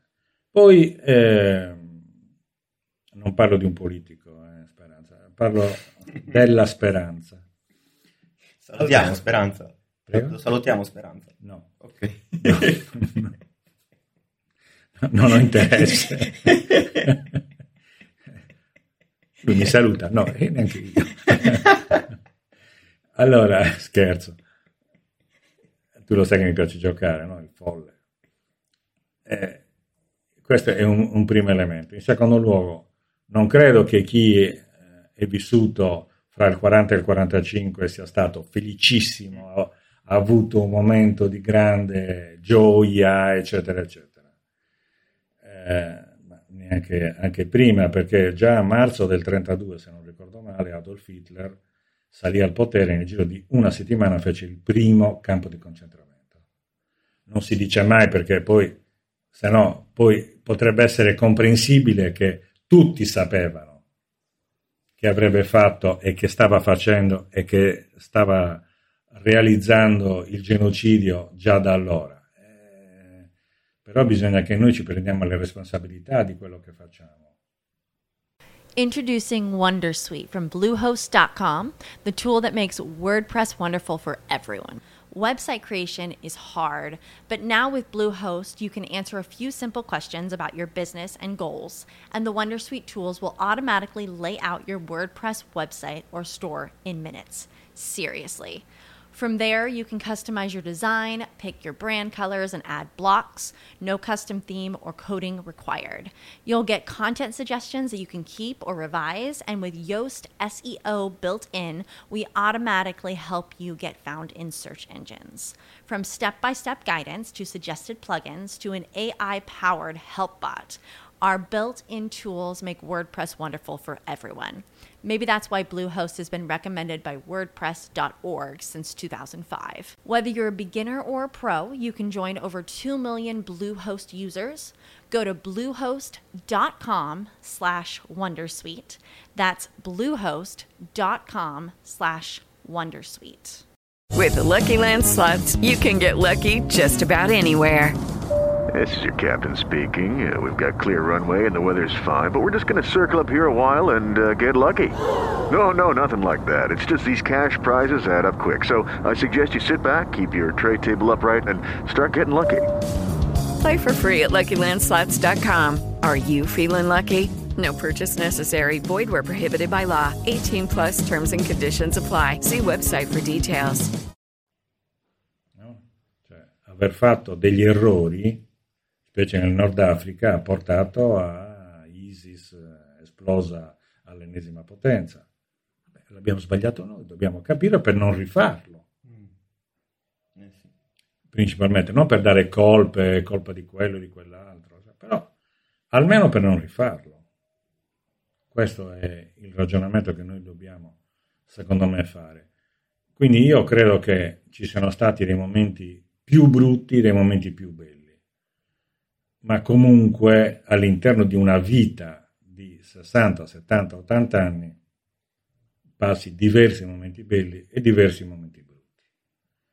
Quindi io ho assolutamente speranza che, peraltro, quando noi abbiamo, cioè quando noi siamo in un momento difficile, chiamiamolo così per non essere troppo volgari, però quando siamo in un momento difficile si creano delle menti e delle coscienze che tendono verso l'evoluzione.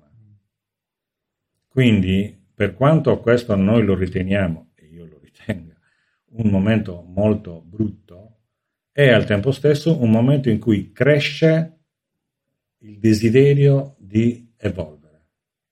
E per me la cosa più importante che ha l'umanità è il desiderio di evolvere. Quello che veramente lo distingue dagli dalle bestie, non è come ha detto qualcuno, qualche politico ultimamente, cioè dire, lasciamo perdere, okay? è, ma è invece una cosa importante che è la tendenza all'evoluzione.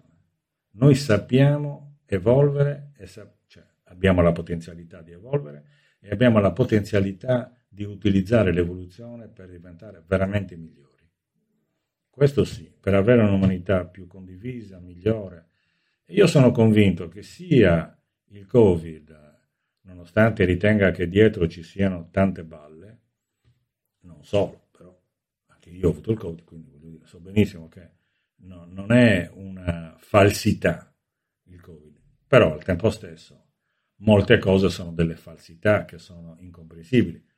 Una per tutte, che uno debba avere il Green Pass per fare lo smart working, cioè lavorare da casa al computer senza vedere nessuno, sinceramente io non sono abbastanza dotato di intelligenza per capirlo.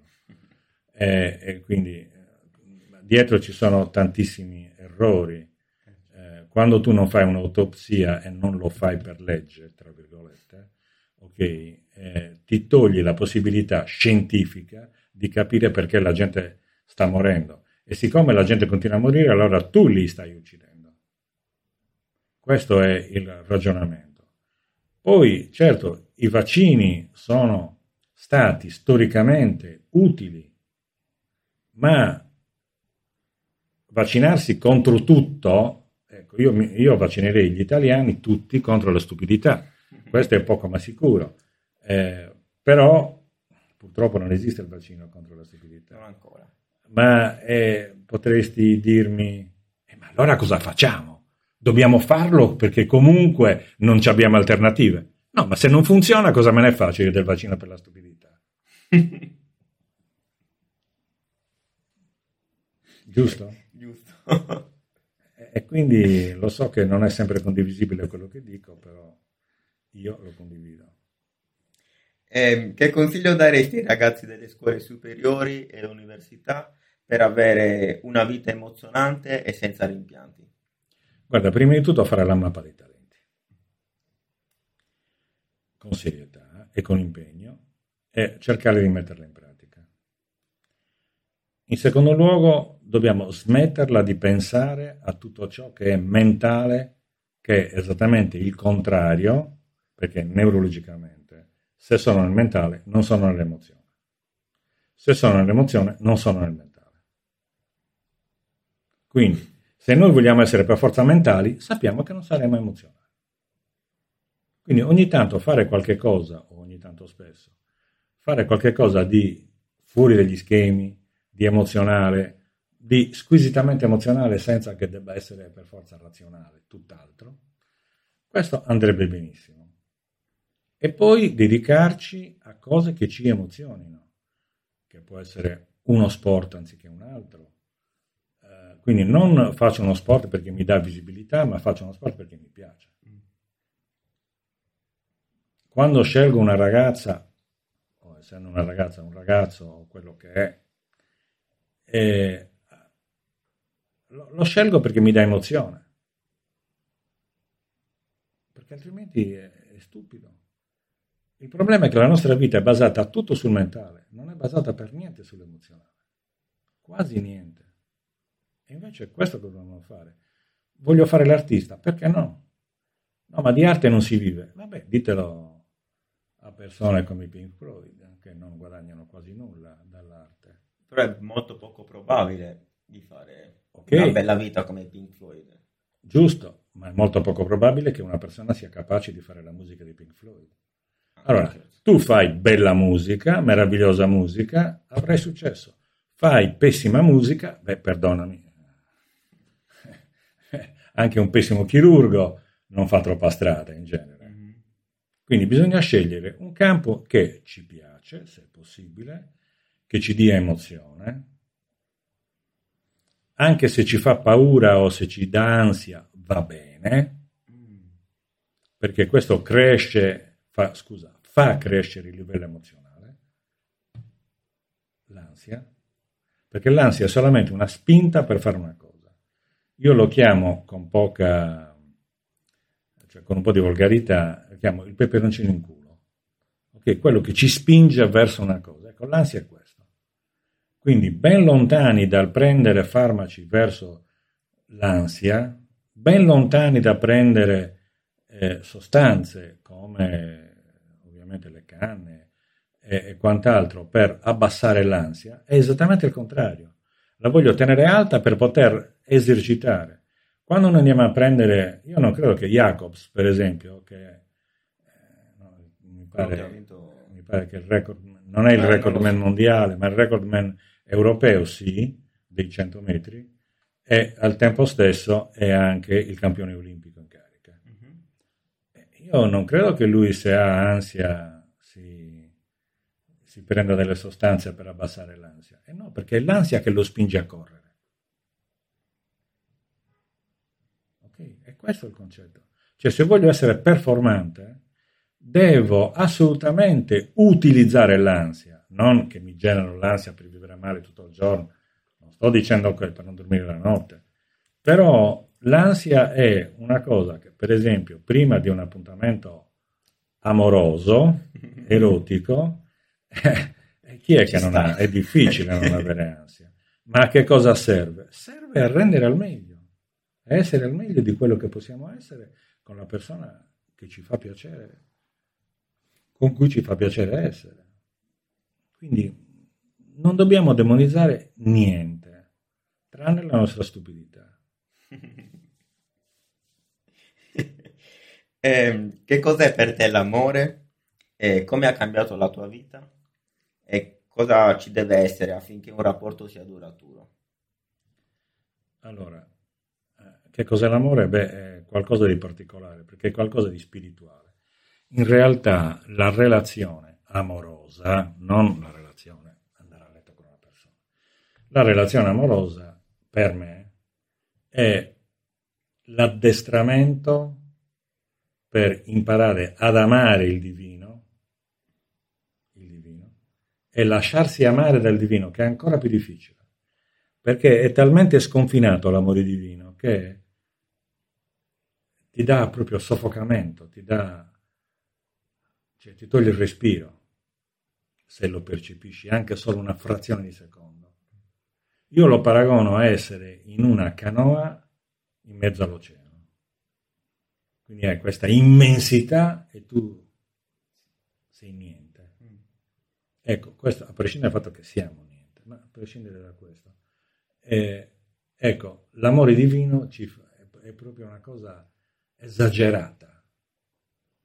Allora, per avvicinarci all'amore divino, ci abituiamo con una persona, ad amare una persona, ma ad amare un figlio, un nipote, un fratello, una sorella, un amico, un'amica, un genitore, eccetera. Ecco, tutti questi amori ci portano verso amori davvero, non voler bene, sono due cose completamente diverse. Amore, ok? Quindi l'amore è donarsi completamente e ricevere l'altro completamente, ma specialmente il ricevere l'altro completamente. Quindi eh, in, un, eh, in un film, io vado molto per film, eh, in un film che era, è uscito una ventina di anni fa, Meet Joe Black, ti presento Joe Black, ad un certo punto uno dice, cioè, la morte chiede all'altro, ma come fai a sapere che lei ti ama? E lui dice, ah, beh, lei mi ama perché conosce tutti i miei difetti. Ok? Questo è amore, cioè ti conosco completamente, ma ti amo lo stesso. Non ti voglio bene, ti amo, che è diverso. È una propensione fortissima, che una volta provata non si smette mai più con quella persona.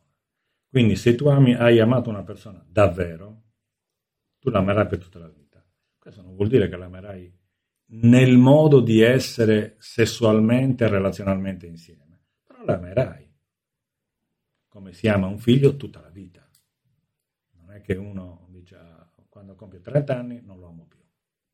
No, Questo è, c'è un rapporto anche carnale, specie con la mamma, che anche col padre, perché comunque la sostanza, il DNA della, del figlio è anche del padre, quindi c'è proprio carnalità.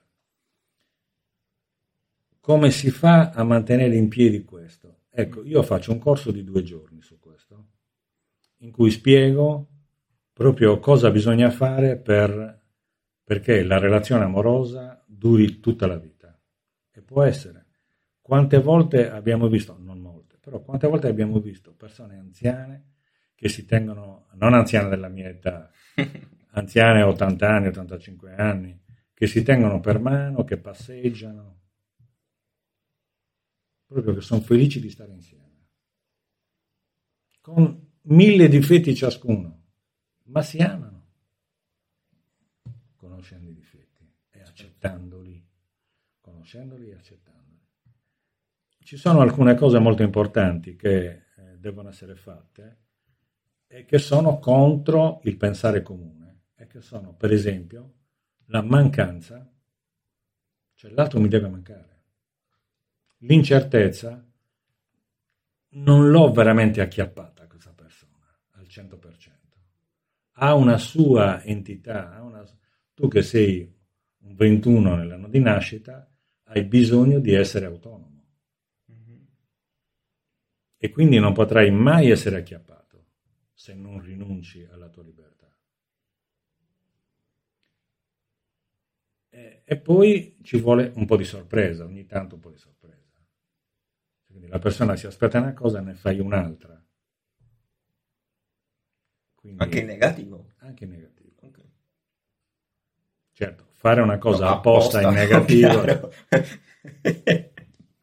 Però diciamo che devi dare non tutti i punti d'appoggio possibili. Qualche uno glielo devi togliere mi avevi chiesto prima eh, se tramite la libertà, mi sembra, si arriva poi alla illuminazione. Quando siamo capaci di utilizzare tutti i talenti. Allora, se noi siamo capaci di utilizzare tutti i talenti a livello fisico, avremo un benessere fisico e, e casomai psicologico, per esempio. Mentre invece, per avere un benessere spirituale, occorre essere in pace. E per essere in pace è molto semplice, bisogna non giudicare nessuno, non odiare nessuno, ma neanche se stessi, eccetera, eccetera. Ecco, fare cose di questo tipo. In più, perché la spiritualità è sempre di più, in più cercare di percorrere una via, cioè un percorso nella propria vita di vicinanza al divino, che è la spiritualità. Ok? Quindi, se noi siamo vicini al divino, possiamo assolutamente percorrere la spiritualità, altrimenti non, non ce n'è. Non mi interessa, va bene. La maggior parte delle persone che io conosco, anche portatissime alla spiritualità, non hanno il minimo interesse per la spiritualità. E hanno ragione. Per esempio, la via iniziatica è ritenuta da molti, fra cui io, una perdita di tempo, tra virgolette, nel senso. Nel senso che ti fa occupare mentalmente di tante cose, ma poi in effetti non serve quello a una crescita spirituale. Per cui la semplicità ti avvicina alla spiritualità, per esempio San Francesco. Ok? Ma le, le grandi culture teologiche ti allontanano dalla spiritualità, perché rimani nel mentale della teologia. Questo è il concetto. Quindi l'illuminazione è ancora oltre, quindi non solo libero da tutti i condizionamenti, come diceva Krishnamurti, eh, eccezionale personaggio di cui consiglio leggere i libri che lui non ha scritto, ma sono le trascrizioni delle sue conferenze. Eh, che ci sono anche su YouTube. Che ci sono anche su YouTube, sono veramente delle bellissime, ce ne sono quattro in italiano che sono fantastiche, veramente. Due anni prima che morisse ha lasciato questa sorta di testamento spirituale. Jiddu Krishnamurti. Eh, praticamente eh, noi abbiamo la possibilità di essere vicini al divino, ma il divino è dentro di noi, quindi non è che dobbiamo fare tutta questa grande strada. Non è che dobbiamo conoscere tutta la teologia, tutte le correnti spirituali, filosofiche, eccetera. No, no, semplici, come Jiddu Krishnamurti e come San Francesco personaggi assolutamente eccezionali, semplici, terra a terra, perché è vicini al creato che noi possiamo avvicinarci al divino, non lontani dal creato nel nostro mentale. Siamo quasi arrivati alla fine. ehm, una domanda che non avevo mai fatto in precedenza a nessuno. Ehm, ehm, pensi mai alla morte? Eh, hai paura della morte e qual è il suo ruolo secondo te? Allora, intanto la morte è un momento di vita. Io lo paragono molto a addormentarsi la notte. Mm. Mi addormento e l'indomani mi sveglio e eh, diciamo che per quel che riguarda il percorso della vita, eh, nasco, muoio, mi addormento, mi risveglio in un altro corpo e continuo.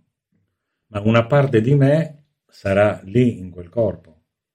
E quella parte è la coscienza dell'anima, non è l'anima, è la coscienza dell'anima.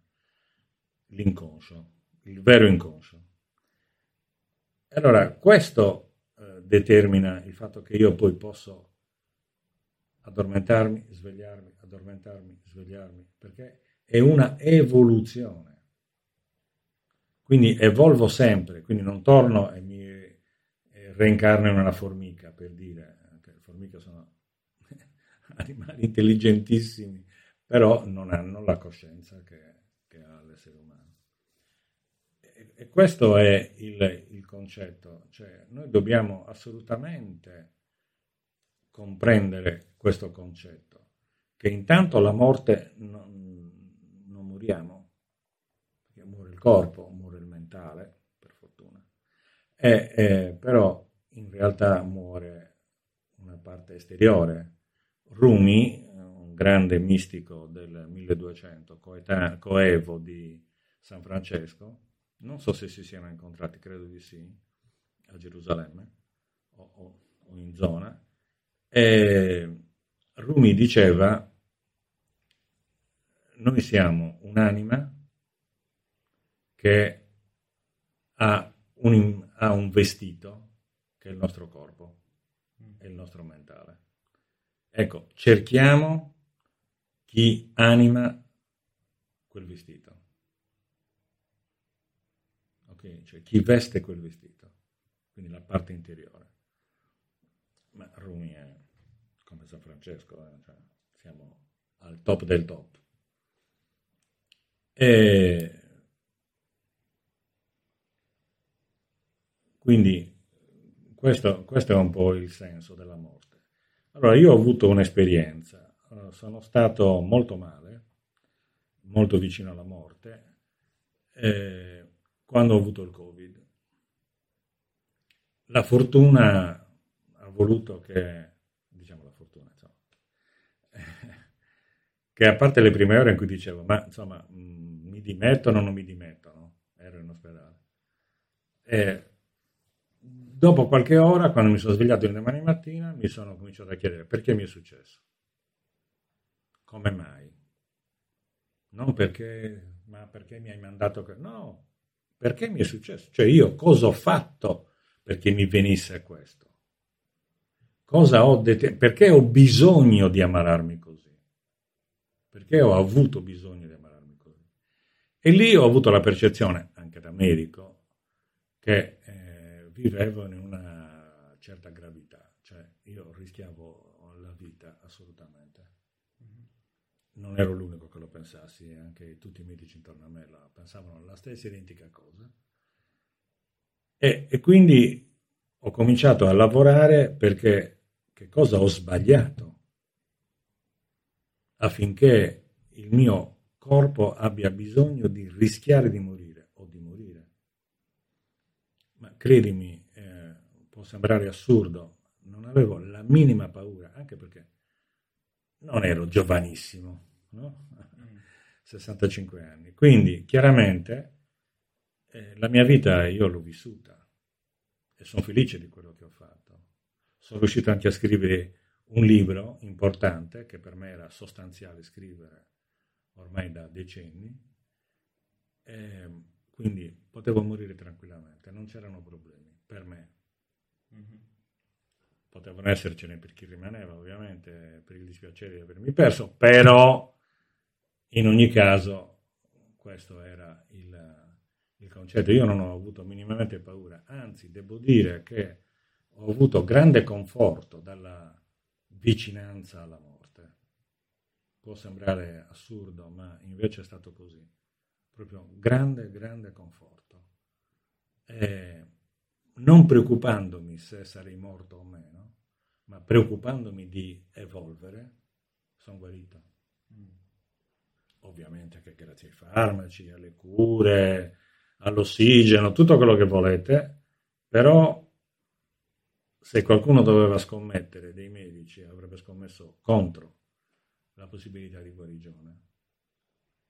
E invece se me la sono cavata è grazie sicuramente a loro operato, a quello che mi hanno dato, ma anche, io dico fondamentalmente, al fatto che io mi sono ribaltato completamente, ma proprio completamente. Da un certo punto di vista sono morto a ciò che ero prima e questo mi ha consentito di rinascere. Allora, immaginiamo che adesso sei morto e sei davanti a Dio e hai soltanto una domanda da fargli. Cosa gli chiedi? Niente. Niente. Sì. Come mai? Non ho curiosità. Non ho... Beh, io studio bene, eh, medito, eccetera, da, da un po' di decenni. Quindi non ho non ho curiosità, non ho interesse. Non... So che quello che succede è giusto. Tutto è giusto e perfetto. Per me non c'è, è tutto perfetto. Anche la guerra. Evidentemente noi abbiamo necessità di farla, altrimenti non la faremo. Abbiamo delle cose da imparare. E quindi va bene così. Direi grazie. Questo sì. E secondo te qual è il senso della vita? Evolvere. Ed imparare ad amare. E a lasciarsi amare. Basta. Senza fare molta filosofia. No. Niente filosofia. La filosofia è un pensiero. È roba mentale. Quindi non, non ho il contrario. Amare. Guarda, in questo voglio dirti che io stimo molto i down, perché loro sono terribilmente emozionali. Terribilmente, nel senso, sono molto emozionali, è veramente. L'umanità dovrebbe imparare da loro.